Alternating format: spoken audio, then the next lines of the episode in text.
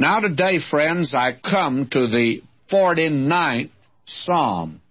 Now, this Psalm actually concludes this first segment of Psalms that began with the Exodus section of the book of Psalms, Psalm 42 now through Psalm 49. As we said when we began, these all belong together. We have here a wonderful, as it were, vindication of the ways of God in connection with the wicked and with the righteous. And we have seen how He leads His people that are away from Him out of the land and how He intends to bring them in, even keep them during the time of great trouble, just as He brought His own out of the land of Egypt when they were under a dictator down there. This has been a very wonderful section.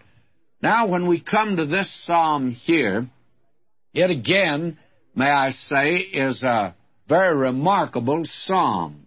And it's a psalm that is designed to contrast the ways of God in connection with the wicked and the righteous.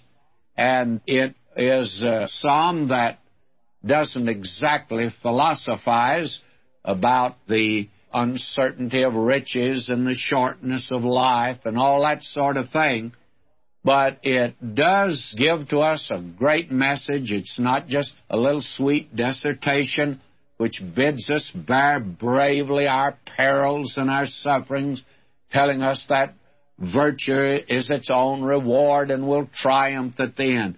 That's not the thought here at all. It shows us that not only the vanity of riches, but the end of those who boast themselves in riches. And this psalm may sound to you to be a little revolutionary according to the thinking of today, but I think it's one that should be considered, especially in this hour. Now, let me read these first four verses and I'll put them together. He says, Hear ye this, all ye peoples. Give ear, all ye inhabitants of the age, both low and high, rich and poor alike. My mouth speaketh wisdom, and the meditation of my heart is understanding. I will incline mine ear to a parable. I'll open my riddle upon the harp. Now, what he's going to do here, and actually in the next psalm also, he issues a call to his creatures to hear. We're going to see that again when we come to the first chapter of Isaiah. We've already had it back in the book of Deuteronomy. You'll recall back there that when the Lord was ready to put these people in the land, why, He called heaven and earth to witness that He was putting them in the land and not only putting them there in the land, but the conditions on which they went into the land. And he gave it to them then in the form of a song. In Deuteronomy 32, again, you have a song of Moses, and it says, Give ear, O ye heavens, and I'll speak, and hear, O earth, the words of my mouth. And God calls heaven and earth to witness the condition on which He's putting them in the land. Then you move down quite a few years later. Fact, the matter is, you're going to move down at least 800 years later, why God is ready to put them out of the land. And in Isaiah, he says, I want you to hear, heaven and earth, that the thing I'm doing is just and righteous. And he did that when he put them out of the land. Now, here is a call to hear, and it's called to hear something that I'm sure may be troubling a great many of us today, and we wonder about it in this day. And what we have here is the question that is asked in verse 5.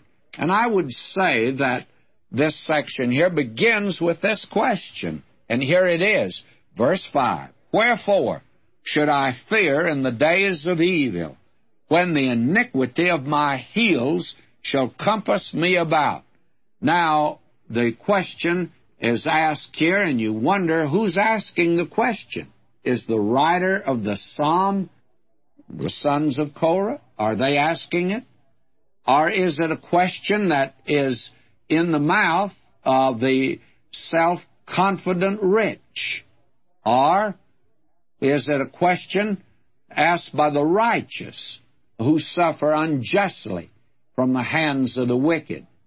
And the ones that today are in want and look at the prosperity of the rich. I was a poor boy, and the only difference now is I'm a poor man, but I really was a poor boy. And I must confess, I've always looked at the rich with just a little bit of suspicion. I probably shouldn't do it, but I do. I always question their motives to begin with. And this is a psalm that just gets right down to the nitty gritty, by the way. What about the rich today? What's going to happen to him? And why does God permit the rich to get by with so much? And they don't seem to have trouble like other men. And today there is a clique in this country that is made up of the rich, the influential, and at election time they always come around and talk about us. And they really tell us how wonderful we are and how intelligent we are and how lovely we are because they want us to vote for their candidate. My feeling is that this is a circle very few of my listeners know anything about that at all. There's always a question in the mind. Why does God permit them to get by with so much today? Why doesn't God do something about it? Well, let's move on down in this psalm and let's read just a little. I want to read verse 6. They that trust in their wealth and boast themselves in the multitude of their riches, none of them can by any means redeem his brother, nor give to God a ransom for him. The important thing to note is that no matter how rich the man is, he came by salvation. I go to the same counter he goes to, and I've got the same price that he's got to buy salvation, and that's nothing. To him that worketh not, but believeth on him that justifieth the ungodly, his faith is counted for righteousness. So I come up to the counter, and I don't have anything. And he comes up, and he's a rich man, but he came by, and therefore he's on the same par that I am. So he's excluded from redemption just because he has riches. That is, he's deluded in thinking he can buy it, that by doing something, giving something, that he'll be able to be saved. Now we have something here that's put in a parenthesis in verse 8 that's interesting. For the redemption of their soul is precious, and it ceaseth forever. They don't have enough money to buy their salvation. No man has enough to buy salvation. And verse 9, that he should still live forever and not see corruption. The rich going to die just like anyone else. I think that on the basis of this psalm is probably the basis on which the Lord Jesus gave that parable about the rich man and the poor man, Lazarus, that died. You remember. What a contrast, and you have to get that kind of a perspective to understand it. He's not going to live forever. Verse 9, that he should still live forever, not see corruption, for he seeth that wise men die, likewise the fool and the stupid person perish and leave their wealth to others. I don't care who you are, how much you got, you're going to leave it someday.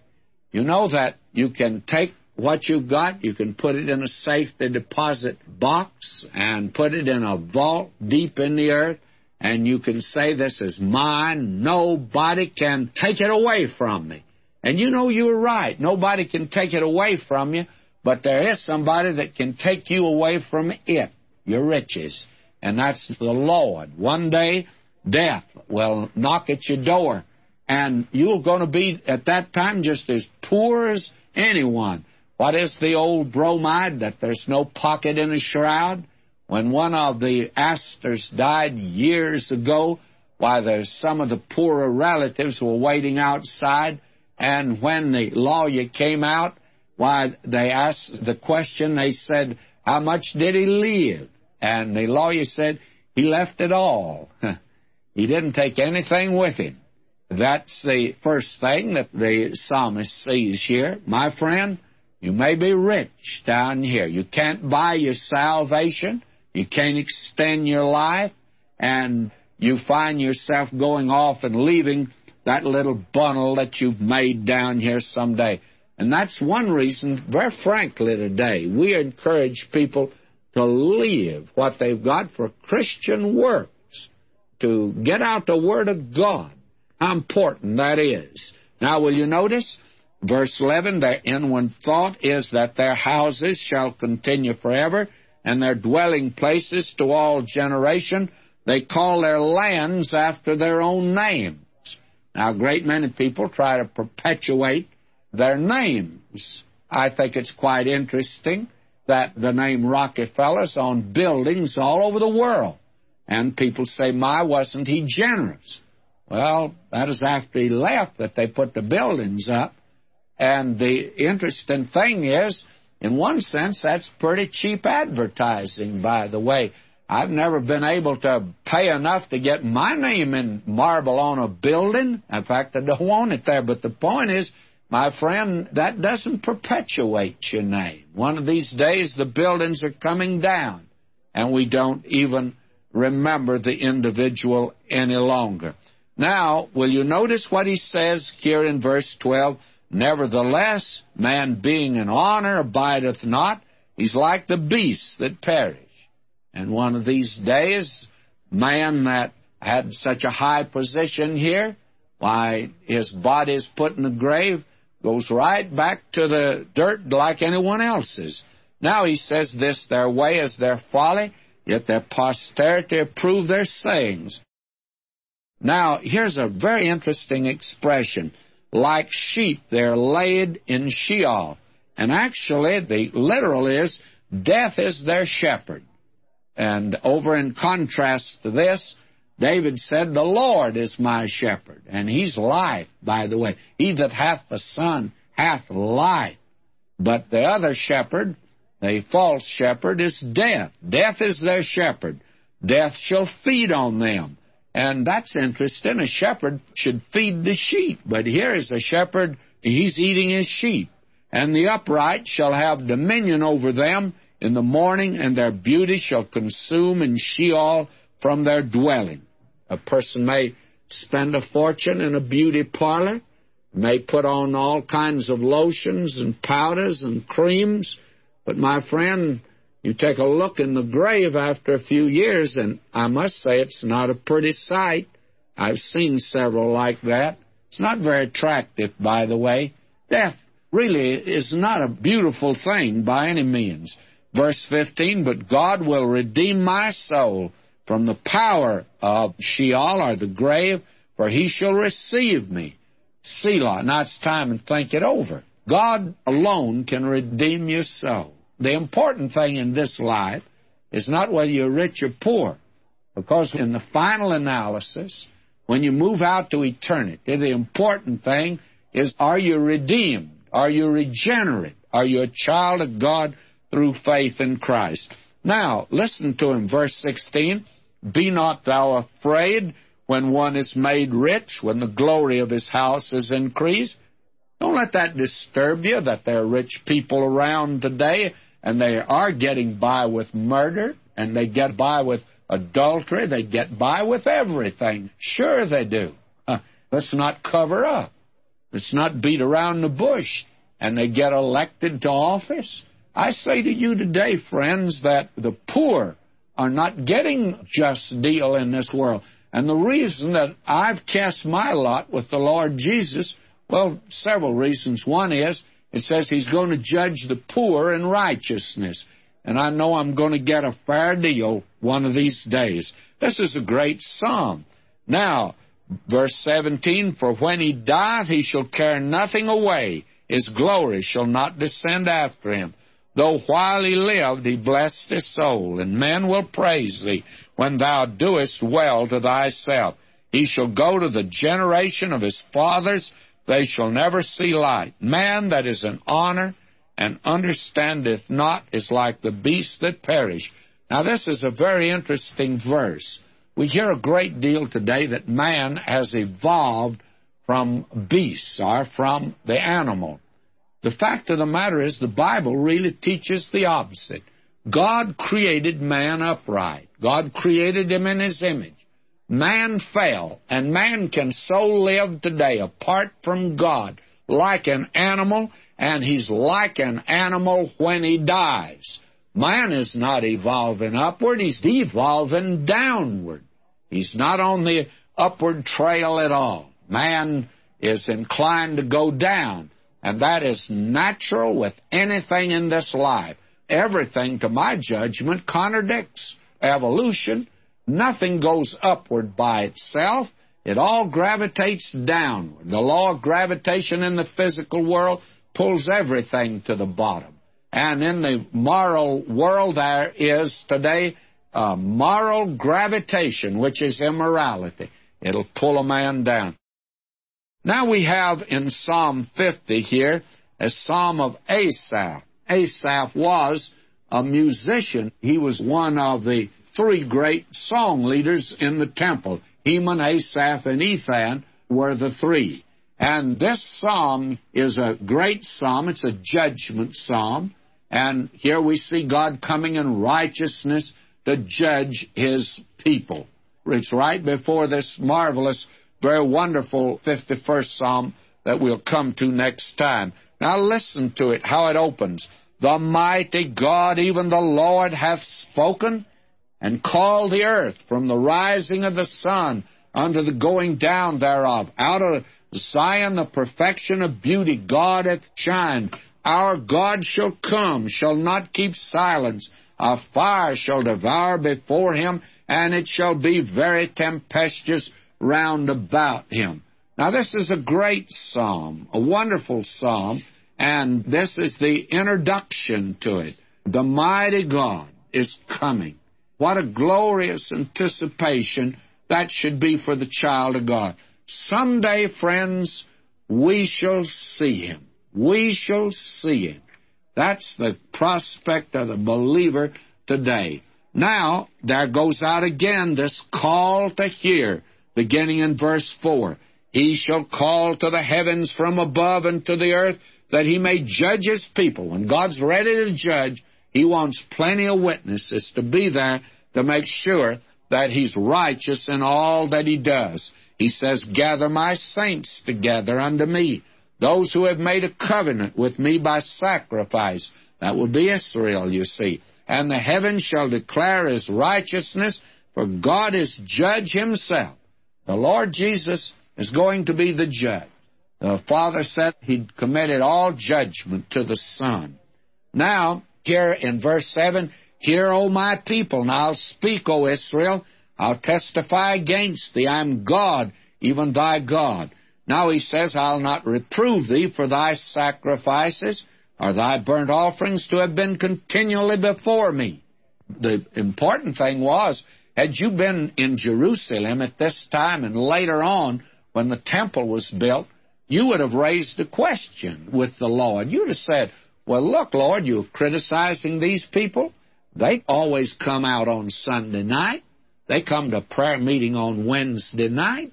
They're always present. Why, they're just busy as termites around the temple here, and they're serving all the time. Well, sure they were. Just going to church, you know, is not the important thing. I think it's important but it hasn't anything to do really with a person's relationship with God. You better establish that relationship through Christ. And then you'll want to go to church. Now, will you notice? Verse 8 I will not reprove thee for thy sacrifices, thy burnt offerings to have been continually before me. I'll take no bullock out of thy house, nor he goats out of thy folds, for every beast of the forest is mine, and cattle upon a thousand hills. And God says, Do you think you were really giving me something when you brought sacrifices to me? Why, God says they all belong to me anyway.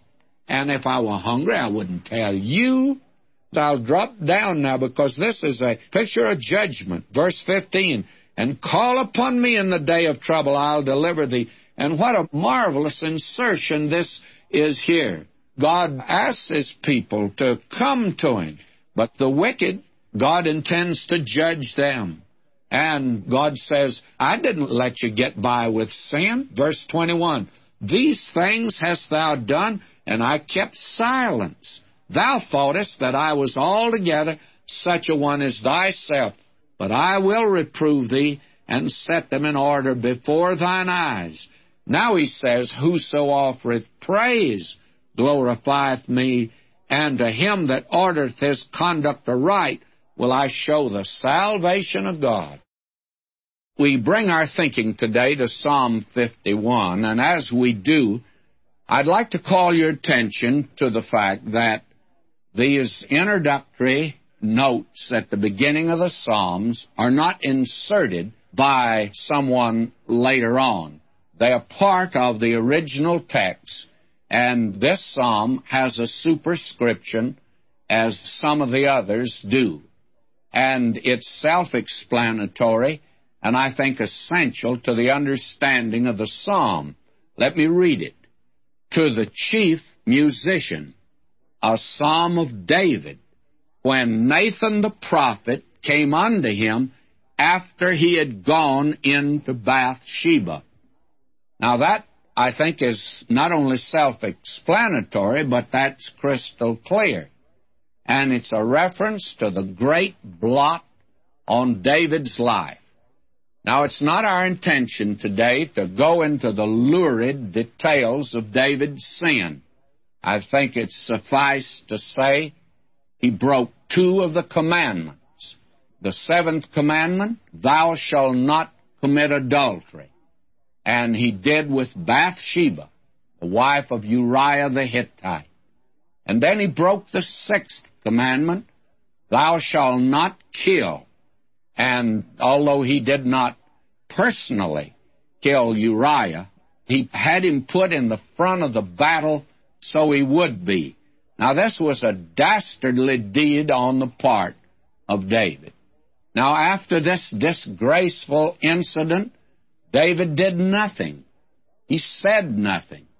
And those who knew, and I'm sure there were those who did know, they followed suit. They kept quiet also.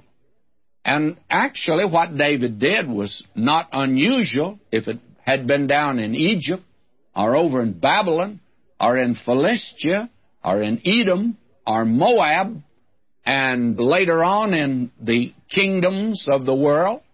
And even today, that could be true in Washington. And I'm told that it is true. That the conversation is who's going with who in Washington. But nevertheless, for David, it was different. He's God's man. God's man can't get by with it. But when you put him down with the others, he doesn't look near as bad as some would have you think, because in that day it was common sin, and today, of course, it is. It's just like someone has said that you put down a bunch of crooked sticks. I know that when I was a boy, I'd go out and cut wood. I used to have to cut down trees. My dad owned some property along by a little river in southern Oklahoma, and I'd cut down a tree, and then on Saturday I'd have to chop it up, and then I'd get an armful and bring it in. Well, these limbs were crooked, but you know when you put a bunch of crooked limbs together, they straighten out each other. And you put David down with some of the others, why, he looks maybe not as black, but since he's God's man, what he did is black as ink and it is as ugly as hell itself, the thing that he did. And today, I'm afraid that even in Christian circles, sometimes the only thing that happens is a few eyebrows are arched, but it's sin in God's sight. Now, it looks as if David got by with it, but David tells us he didn't get by with it. We've already had Psalm 32, which was not a penitential psalm as this one is, but it was a psalm of instruction in which David draws lessons from what happened to him, and he gives us his experience. And he says in Psalm 32, verses 3 and 4, When I kept silence, my bones waxed old through my roaring all the day long. For day and night thy hand was heavy upon me. My moistures turned into the drought of summer. Now, David kept quiet, and it looked like he got by with it, but he didn't. I tell you, his conscience was really working on him, and he was losing weight. He lost all joy. He wasn't the happy king he'd been before. So God sent Nathan to David, and it was an urgent matter. I think he asked for an audience, and it may have been a lull in the business of the court. Anyway, Nathan told him a little parable. A rich man and a poor man in a certain town. And it was understood this was a true story. He told about this poor man had a little ewe lamb and the rich man had a whole flock of sheep. In fact, he had thousands of them. And this rich man, when the visitors came to him, he went over and got the poor man's little ewe lamb and he killed it. Well, David had been a shepherd boy. He knew how you could get attached to a little lamb. And he could see this that was wrong in somebody else. So this red-headed king, he got angry. He had a short fuse, by the way. And he stood up. And I tell you, he said, I want to know who that man is. We're going to deal with him. And Nathan, I think, is the bravest man in the Bible. He pointed his finger, David, and he says, Thou art the man. Now, there are three courses that are open to David. He can deny the charge, which a great many would do. We've had many men in public life that got caught and then they denied it altogether, that they had committed adultery. And then David could have done something else in that day. He could merely have pointed his scepter at Nathan, and his guards would have led him out and executed him. He could have done that. And believe me, that would have shut many mouths. It would put a zipper on many. They wouldn't dare to talk except in the cloak rooms and back into the pool rooms in that day. The third course that was open to him, he could admit the charge. And so he followed the latter course, and he made a confession of his sin. Now, he didn't get by with it. Listen to him in verse 13 of 2 Samuel 12. And David said unto Nathan, I have sinned against the Lord. And Nathan said unto David, The Lord also hath put away thy sin. Thou shalt not die. Howbeit, because by this deed thou hast given a great occasion to the enemies of the Lord to blaspheme, the child also that's born unto thee shall surely die. That happened, but scandal and tragedy came to the house of David from that day to his dying day. And you feel like saying to the Lord, take the lash off his back. But God never did. David never asked God to. I asked him to, but David never did because he wanted to have fellowship with God, and his hart was like the psalm that says, As the heart panteth after the water brook, so panteth my soul after thee. Now, in this psalm, you have a great penitential psalm, and you have here the cry of David. And you have that in the first three verses the cry of the conscience and conviction of sin in the life of David. And then you have, I might give you the outline here, in the second major division, a cry of confession of sin and the clemency or compassion of God. And then finally, and that, by the way, is in verses 4 to 8, and then you have in verse 9, I think to the end of the psalm, a cry for cleansing and communion with God. Now, let's look here at this first the cry of conscience and a conviction of sin. Will you listen now to this man? Have mercy upon me, O God, according to thy loving kindness. According unto the multitude of thy tender mercies, blot out my transgressions. Now, this is a great psalm, and it took a big man to make the confession that he did. Here's a time when a king said that he was wrong. Now, transgression is the word that he uses here. Blot out my transgressions. And he also calls them here iniquity. He calls them sin. And he calls it evil. And what's the difference? Transgression means stepping over the boundaries that God has made.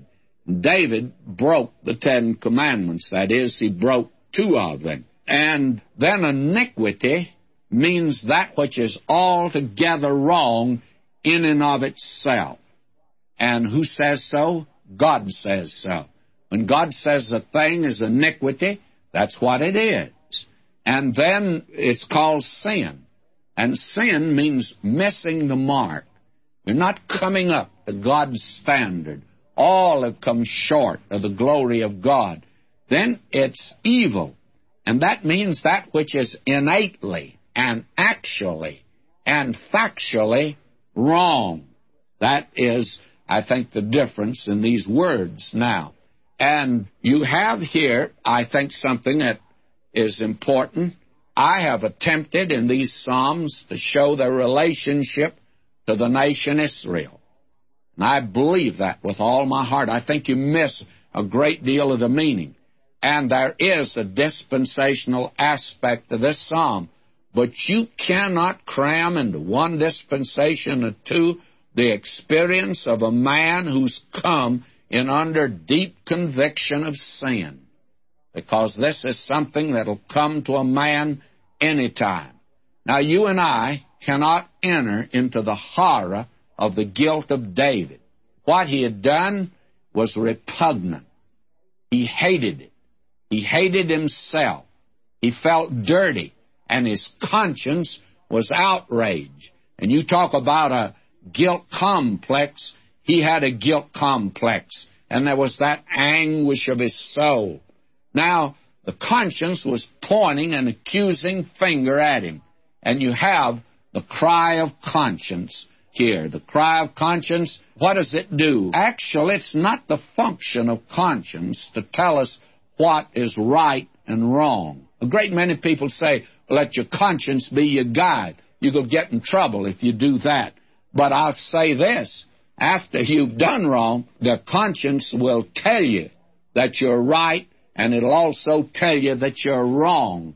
And that is actually, I think, the real purpose of it. I think that the New Testament would bear me out in this. Let me turn over to First Corinthians. I didn't intend to do this, the 10th chapter, and read the 25th and the 26th verses here. And will you listen to this? He says, Whatsoever is sold in the shambles, that eat, asking no question for conscience sake. For the earth is the Lord's and the fullness thereof. Now, there'd be a question before a man when he was eating in another man's house, he'd be serving him something that maybe he didn't feel like he should eat. Now the question is, should he eat it? As far as eating it is concerned, it wouldn't make any difference. The earth is the Lord's, the fullness thereof. You want to eat rattlesnake meat? That's all right, but don't have me for dinner because I'm afraid I'd have to balk there. But for conscience sake, why, Paul says, go ahead and eat. It's not that it's telling you what's right and wrong, but it would bother you if you offended your host. And that's what I think that we should keep in mind here. Now you have this cry of confession and sin and clemency and the compassion of God. Listen here now. Against thee, thee only, have I sinned and done this evil in thy sight, that thou mightest be justified when thou speakest, and be clear when thou judgest. Now, David has been criticized for saying this, that sin was against Bathsheba, and it was against the family, his own family, against society, and it was against the nation, but it's not against God. And there have been others that have said David didn't write this because his sin was not a sin against God. Friend, all sin is against God. And actually, that's exactly what we have in David's sin. And I think probably, and there's something else I didn't intend to do. Well, let me go back to 2 Samuel chapter 12 and listen to verses 10 and 11 here. Now therefore the sword shall never depart from thine house, because thou hast despised me. Now that's what God is saying to him, and hast taken the wife of Uriah the Hittite to be thy wife. How did he despise God? Well, God had given the Ten Commandments. And God says, Thou shalt not commit adultery.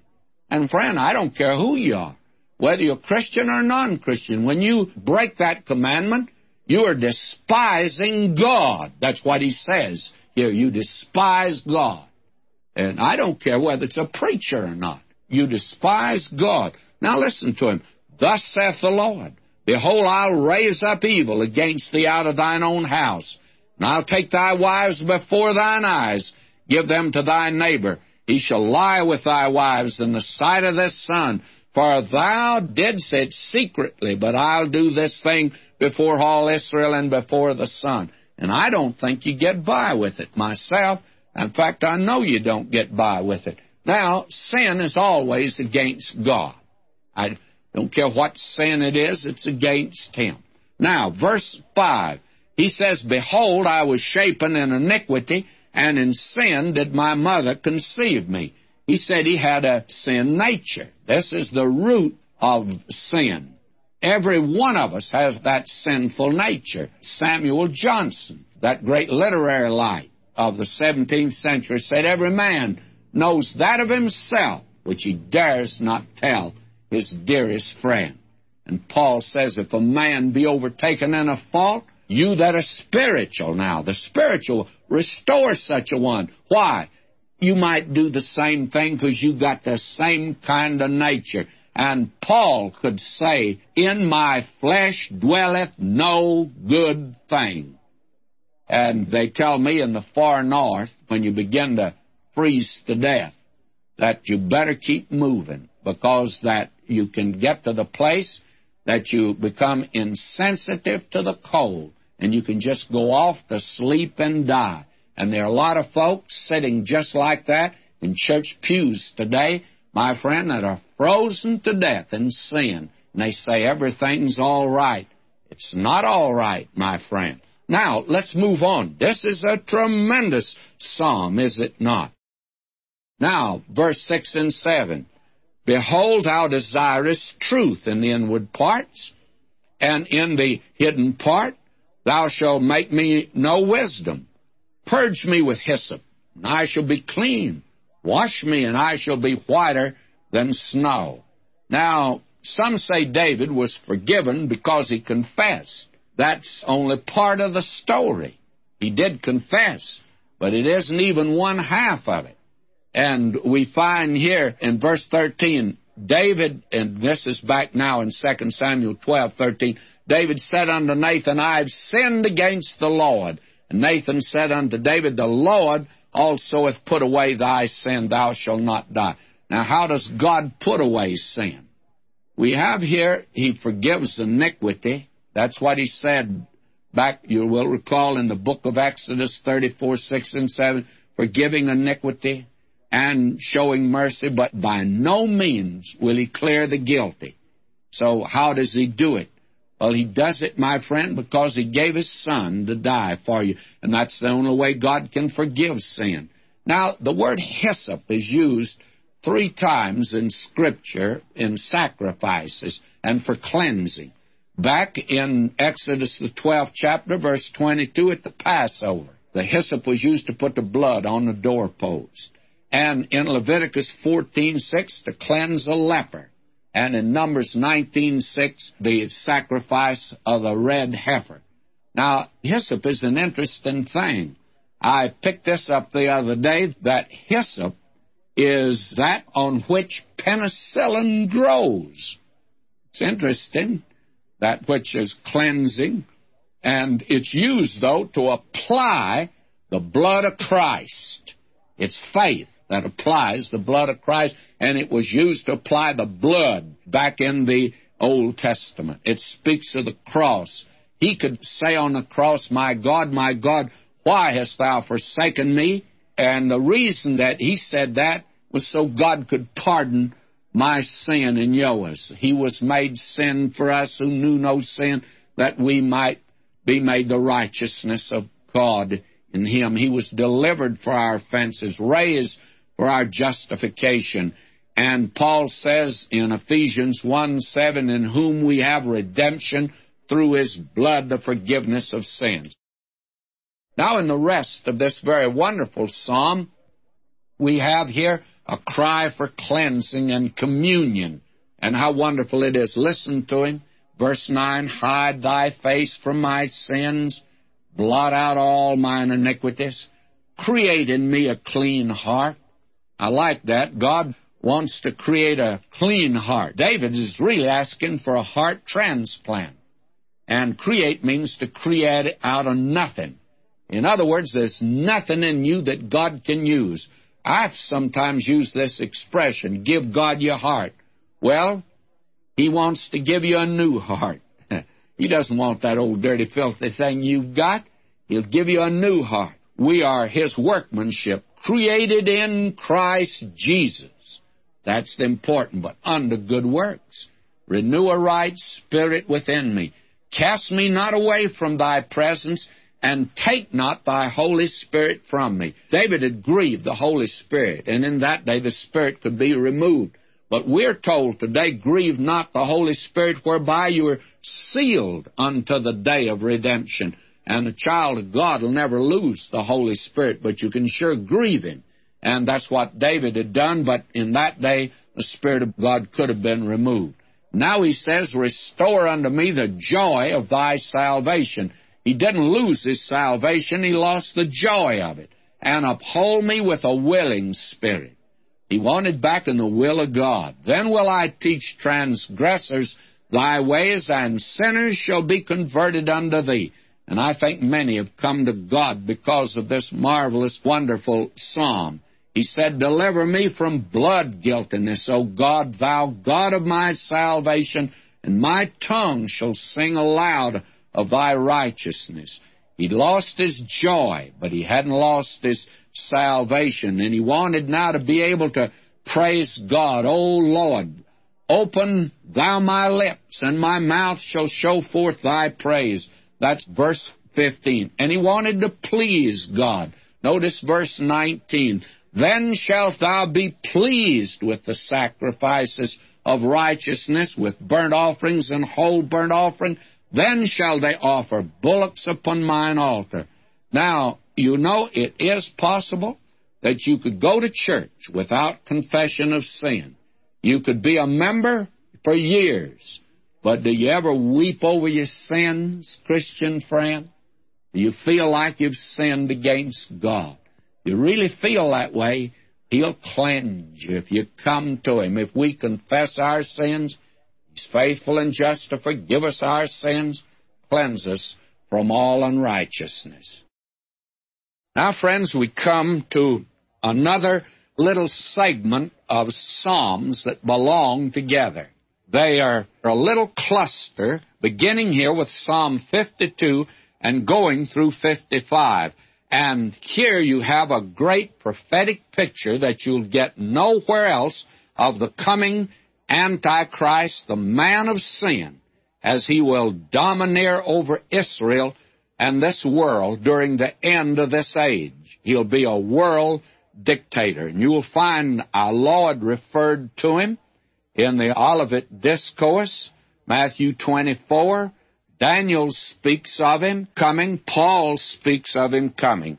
Now, all of these Psalms are Maskil Psalms. We've seen that that means that they are Psalms of instruction. And these Psalms give us deep and spiritual truths concerning prophecy, concerning the future. Now, there are a great many wild things being said today in the field of prophecy. There's fanaticism in the great department of eschatology today, the doctrine of future things. And some things are being said that ought not to be said. And right now, because of the anxiety and uncertainty of this day, many people are turning to the Word of God. And of course, prophetic conferences are springing up everywhere, being put on by churches that before never were interested in them. And certain men get interested in these things that never were before. And they go out on a limb. Now, here is a section that could be instructive to a great many relative to this man of sin that's coming. And I'm going to hit some high points here today. Now, I want you to notice Psalm 52. I'll just lift out one or two things. Again, the introduction here, the superscription, is inspired, part of the record. It says to the chief musician, Maskil. That is, this is instruction. A psalm of David when Doeg, the Edomite, came and told Saul and said unto him, David is come to the house of Ahimelech. In other words, here is a man who betrayed David. And because of that, David actually was hurt by so many men who professed to be his friends who betrayed him. We'll see one in particular in this section. Now listen to him. This is a mark of the Antichrist. Daniel says he'll speak great swelling words, boasting himself. Well, listen here verse 1 of Psalm 52. Why boastest thou thyself in mischief, O mighty man? Boasting of his sin, you see. When David sinned, he kept quiet. He didn't say anything. He's under conviction, deep conviction. But you know that man in the world sins, he loves it. He boasts about it. That'll mark the Antichrist. He'll brag about that. And that's the difference between a child of God and the child of the devil. The child of God may sin just like the man in the world. He has the same kind of nature, that old nature. But my friend, the difference is this that the man of God will not be boasting about it, hang his head in shame, hate himself. But the sinner, he's going to brag about it. And the man of sin will be that kind of a man. In fact, he will be the epitome of that. And all the sinners will love him because of it, you see. Now this man goes on, verse 2 Thy tongue deviseth mischiefs, like a sharp razor, working deceitfully. And the end of verse 1 said, The goodness of God endureth continually. You see, God tolerates him for a short period of time. Even apparently, God can't stand him very long, period of seven years. Now we are told in verse 3 Thou lovest evil more than good and lying rather than to speak righteousness.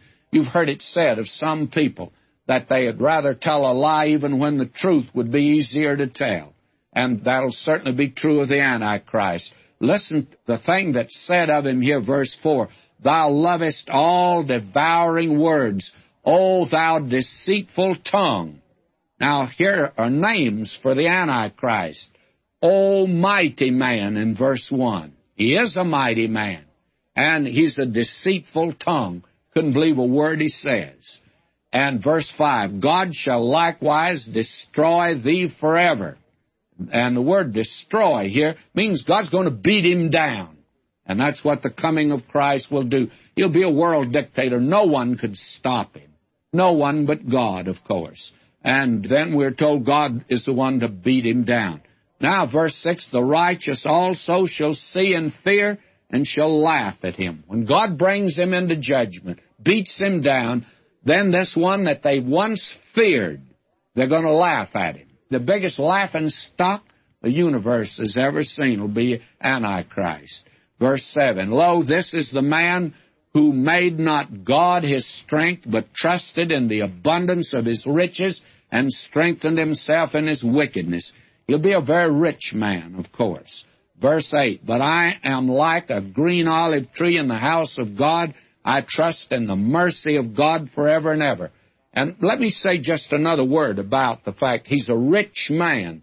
It's got so today that only a rich man can be elected to office in this country. I doubt whether Abraham Lincoln would make it today. They talk a great deal, the politicians, about Abraham Lincoln, but I don't think he'd be able to make it to the presidency in this day. And the Antichrist will be able to make it at the beginning because he's a rich man. Yet, in the midst of all that, the child of God will have an occasion. I will praise thee forever because thou hast done it. And I'll wait on thy name, for it's good before thy saint. Now, Psalm 53 is the same as Psalm 14 as far as the translation is concerned. But there's something very interesting about this psalm here. It begins, The fool hath said in his heart, that's the insane man, there is no God, corrupt are they, and have done abominable iniquity, there is none that doeth good. Now, the Antichrist will be an atheist. And this psalm here is called a Mahalath, and it's in sorrow and sickness. It corresponds to the mournful conditions of the last days when Antichrist is ruling. He is, of course, an atheist. Now, the thing that's different is back in Psalm 14 that seems to be identical, yet it's not. We find that Jehovah is used four times and Elohim three times. But here in the 53rd Psalm, Elohim is used seven times. And somebody says, well, what do you make of that? Well, Elohim is God's name as creator. And where is it today that the atheist is denying God? Where is it that it's breaking through? What's relative to creation? God's revelation, the Word of God, it's denied, and no longer is the Bible considered trustworthy, infallible, inerrant, revelation of God to us, and the first chapters of Genesis are being branded as folklore and myth. Today, even men that say that they are believers, evolution is adopted today as the explanation for the origin of all things. Why, many years ago, an outstanding educator in this country is president of one of the largest universities. He says, We no longer take anything for granted, not even the existence of God. Now, this is the spirit of Antichrist. He denies the Father and the Son, you'll remember. John, in 1 John 2.22, what is the mark of the Antichrist? He denies the Father and His Son. And if you're going to come to God, you will have to come by faith. He that cometh to God must believe that He is. He's a rewarder of them that diligently seek Him. And today, they're putting Him and the Savior aside. You remember a few years ago, the Beatles said, We're more popular than Christ. Well, that's not true right now. It's very interesting how the Lord Jesus moved back into the spotlight, having been out so long. But this is a mark, you see, of Antichrist. And I'll not go into detail in this psalm again as we did when we were at Psalm 14. Now in verse 6, Oh, that the salvation of Israel were come out of Zion, when God bringeth back the captivity of his people, Jacob shall rejoice and Israel shall be glad. Now, friends, I do not see that God is through with the nation Israel unless you're going to just absolutely deny the inerrancy and the inspiration of Scripture. Oh, that the salvation of Israel were come out of Zion. When God bringeth back the captivity of his people, Jacob shall rejoice and Israel shall be glad. I'd like to see you get around that, my friend. And yet today, there are men that say they're believers. I noticed today that a great company of the amillennialists. I studied in an amillennial seminary. I think I know this crowd pretty well. They've spiritualized the book of Revelation, and to my judgment, to spiritualize is practically to deny the inspiration of Scripture. And here, you have to accept. That is, if you believe language, and I think even a child could understand what's being said here that Zion means Zion, Jacob means Jacob, and Israel means Israel. And God means God. so we can't misunderstand it. Now, when we come to Psalm 54, it's wedged in here, and it's a marvelous little psalm because in the midst of all of the trouble and the great tribulation, you hear the cry of faith on the part of the remnant of God's people, and I think that great company of Gentiles too. And I think the historical background here is something we need to note, and I think I should read it to the chief musician on Neginoth, and that's a musical instrument. You will recall that it's one of the stringed instruments. And then he goes on to say it's maskil. Here's another psalm of instruction. It's a psalm of David. When the Ziphites came and said to Saul, Doth not David hide himself with us? Now, they absolutely betrayed David. And you have that record back in 1 Samuel 23 19. I'm not going to take time to turn to it. Maybe you'd like to. 1 Samuel 23 19. And they came and told Saul where David was. David heard about it, listened to his cry Save me, O God, by thy name, and judge me by thy strength. Hear my prayer, O God, give ear to the words of my mouth. We're told that in the time of the great tribulation, brother will betray brother. It'll be a time again of betrayal, an awful thing, but it's true. For strangers are risen up against me, and oppressors seek after my soul. They've not set God before them. It's a godless crowd that will betray him. Now that brings me to the 55th Psalm here. We're hitting, as we've said, the high points. It's another Maskil Psalm, Psalm of Instruction, and it's the last in this series that we have put together of these four very outstanding Psalms. Now, will you notice, it is, I think, the darkest days of the darkest period in the history of the world. That is, it is the tribulation at its darkest moment. And the man of sin, the personal Antichrist, is fully portrayed, I think, here in this psalm in a very remarkable way. And this is something I'm sure that many that are even students of prophecy have never considered before. Now, there is a background of this psalm. It says to the chief musician on Neginoth, Maskil, a psalm of David. Now, what is the background of it, though? We're not told. I think this is one he wanted us to seek out. You will recall that when David's own son, Absalom, led a rebellion against him, David left Jerusalem. He found out that a great many had gone over to Absalom, and he did not want Jerusalem and Mount Zion, his beloved city, destroyed. So he went back out to the caves of the earth to be there. Now, here is one that has betrayed David, as we shall see in this psalm. And it goes back to the experience that he had. You'll recall that when he went out, he went out weeping, and word was brought to him that Ahithophel had gone over to the side of Absalom, and Ahithophel had just been actually one of his cabinet, been very close to David, and he now had gone over to the other side and betrayed him. I'm turning back now to pick up two verses 2 Samuel chapter 15, verses 30 and 31. Listen to this. And David went up by the ascent of Mount Olivet, and wept as he went up, and had his head covered. And he went barefoot, and all the people that was with him covered every man his head, and they went up weeping as they went up. And one told David, saying, Ahithophel is among the conspirators with Absalom. And David said, O Lord, I pray thee, turn the counsel of Ahithophel into foolishness.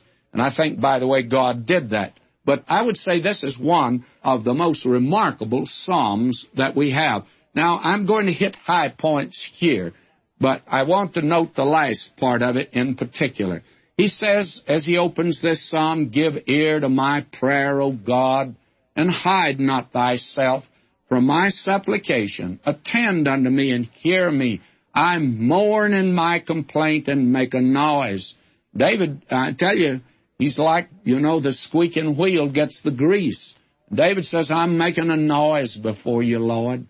I'm crying out to you because I'm in a desperate situation. I've been betrayed, been betrayed by a friend. And he says, verse 3, because of the voice of the enemy, because of the oppression of the wicked, for they cast iniquity upon me, and in wrath they hate me. My heart is very pained within me, and the terrors of death are fallen upon me. David did not know but what he'd be slain, you see, at that time, and especially when those that were around him had deserted him. Now, verse 6 And I said, Oh, that I had wings like a dove, for then would I fly away and be at rest. You remember at first he was advised to fly away to his mountain. That is, go back out. David at first would not do it, but now, when it seems all is lost, and even Ahithophel, one of his trusted advisers, one who was close to him, has now betrayed him. It reminds you of something, I'm sure, of Judas Iscariot who betrayed Christ. And then this nation will be betrayed by Antichrist. And many of us have had this happen to us. I've been a pastor for years. And every now and then, I must say, I've had some wonderful men on my staff. But I've had one or two that turned out to be Judas Iscariot. And they turn out to be Ahithophel. They betrayed you. And it hurts, of course, to have someone that you had confidence in but it was, Thou, a man mine equal, my God, and my familiar friend. Now, this is David speaking of him. Antichrist will betray this nation. They will pretend to have been, you see, the friend. He made a covenant with him. Listen to him. We took sweet counsel together and walked under the house of God in company. Oh, these fellows will pray with you. And they'll pray for you when you're there. Or when your back is turned, they'll put a knife in your back. Now, friends, there are folk like that today. They're around us. If Antichrist appeared tomorrow, he'd have a following before the sun went down. Now, listen to David. And this is imprecatory, I grant you, but you listen to him. Let death seize upon them, and let them go down alive into Sheol, for wickedness is in their dwellings and among them. We have a frightful expression today, and I think it's terrible. You hear it in the world. Sometimes you hear somebody say to another, go to hell. That's an awful thing to say. And may I say to you, David almost said that relative to Ahithophel. Our Lord prayed for those that despitefully used him. And someday God will deal with these as He's dealt with Antichrist. Now, listen to him here. Listen to this man, David, now, verse 16. As for me, I'll call upon God, and the Lord shall save me. What a picture that you have here. Evening and morning, and at noon will I pray and cry aloud, he shall hear my voice. I'll tell you one thing your enemy will do for you, friends. He'll cause you to pray more than probably you've ever prayed before, and that may be a very good thing after all. Now listen to David here, and this is a picture now of Antichrist, verse 21. Oh, is he a liar? And the devil is called a liar from the beginning. Antichrist is right out of the pit of hell, friends. Listen, the words of his mouth were smoother than butter, but war was in his heart. His words were softer than oil, yet were they drawn sowing. Oh, how terrible. How awful. Pretending to be a friend of David and at the same time plotting against him. That's Antichrist. Verse 22 Cast thy burden upon the Lord, he shall sustain thee, he shall never suffer the righteous to be moved. Now, may I say this to you today, Christian friend, and I can speak after some experience. Turn your enemies over to God.